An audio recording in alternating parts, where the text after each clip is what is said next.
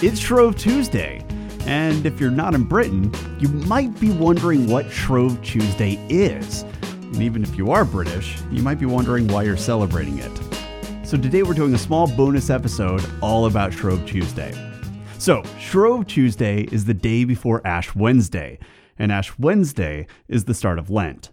And if you weren't raised within a society that observes these days, what I just said probably sounded like a lot of gibberish. So let's break this all down. So, Lent is a period of Christian religious observance that generally lasts 40 days.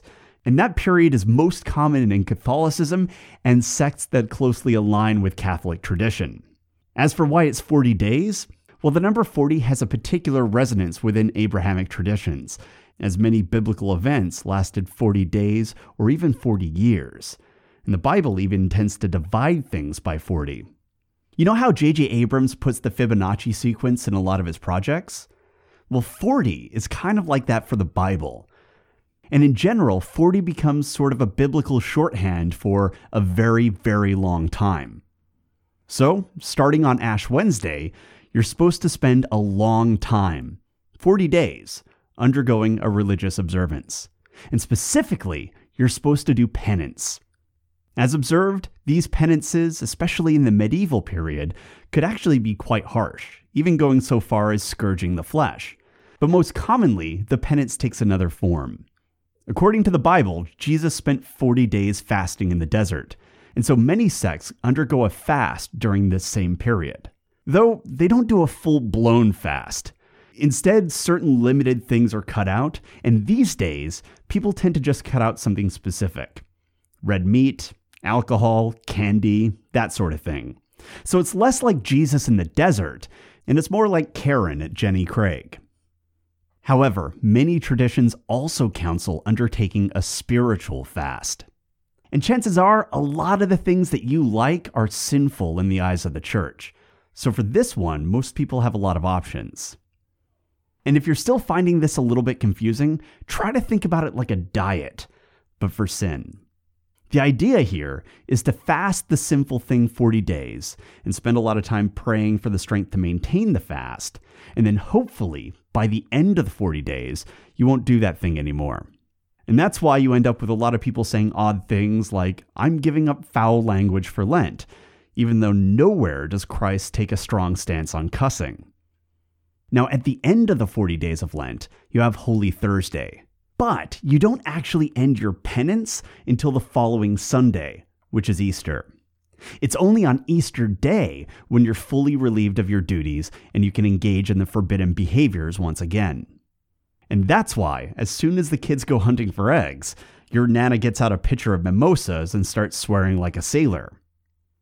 So, Lent is sort of like a spiritual diet meant to parallel the ascetic practices of Christ.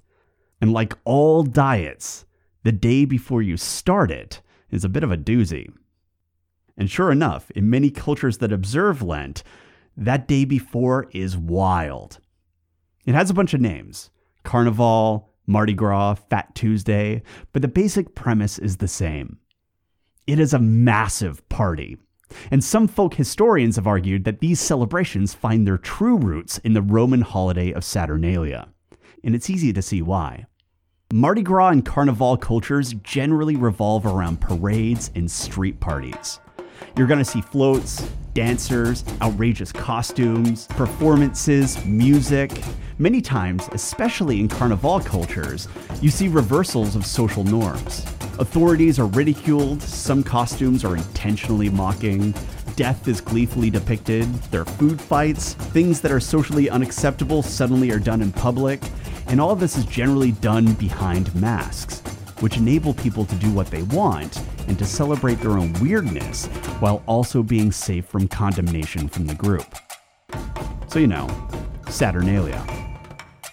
But Lent adds an extra layer to this, because the revelers also take part in all the things they're likely going to be giving up for the next 40 days. So you have people eating steak for breakfast, then doing tequila shots for lunch, taking a break for a little thing, grabbing some beads, shotgunning a beer, washing it down with pulled pork, with their friends before doing a in the hallway, eating a fried something. What was that? doesn't matter because you're already downing a whole one of those alcoholic pineapple grenade looking things and eating a McRib while screaming, I'm gonna live forever before blasting your way into oblivion. Which I'm sure is exactly what the church had in mind when it came up with Lent. But on the other hand, I'm sure there are plenty of people who wake up on Ash Wednesday and promise to never do that again and might even be thinking about going to a meeting. So, that's Mardi Gras. It's a planned annual debauchery on the eve of Lent. That is, unless you live in the UK. While Britain does have a tradition of observing Lent, the British prepare for their penance by watching their neighbors don old fashioned costumes and charge down the street while flipping pancakes and frying pans.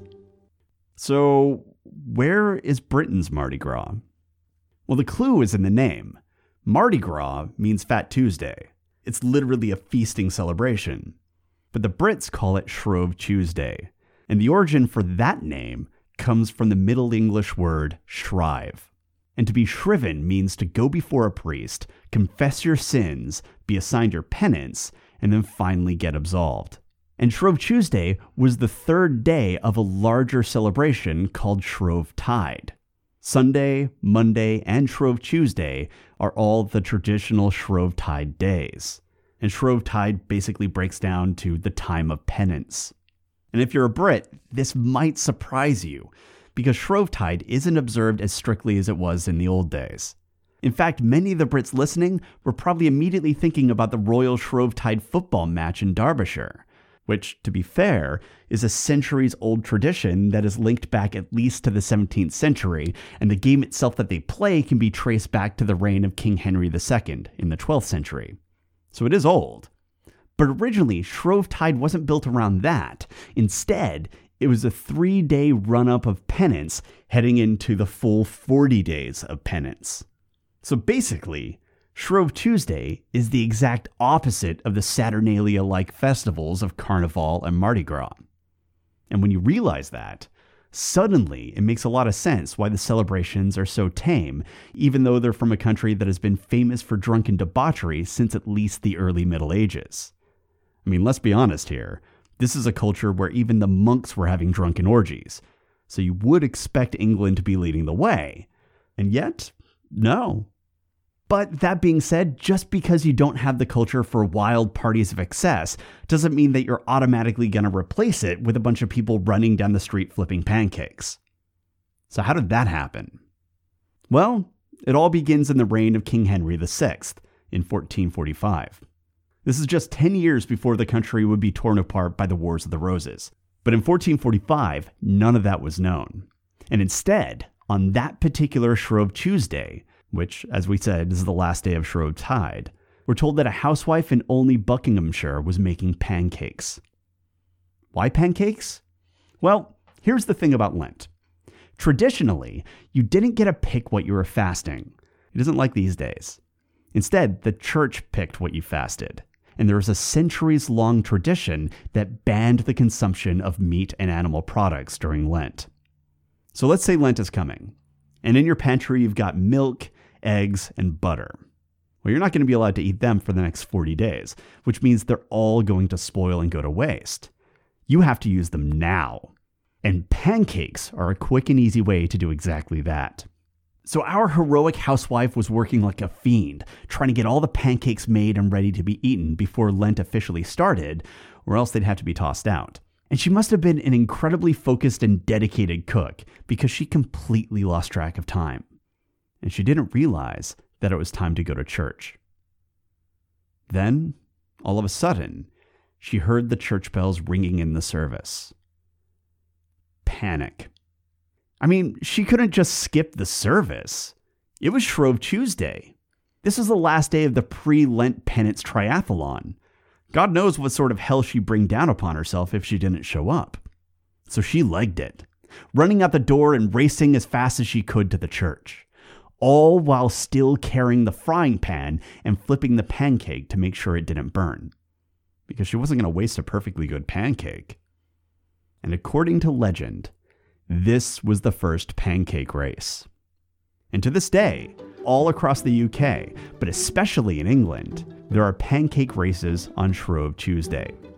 And in Olney, the site of the foundation of this celebration, a contest is held that's traditionally restricted to women, and they all must wear a scarf and apron, then they run 415 yards and are required to toss the pancake the entire time. So there you have it. And that's why, while Santa Cruz, New Orleans, and Rio are slipping into bedazzled thongs and pouring up sazeracs, the English are carefully measuring out their butter to flour ratios. But that being said, maybe it's for the best. I mean, can you imagine having a party like the Santa Cruz Carnival in Sheffield in February? I just checked in with the weather, and right now, it's snowing. Happy Pancake Day.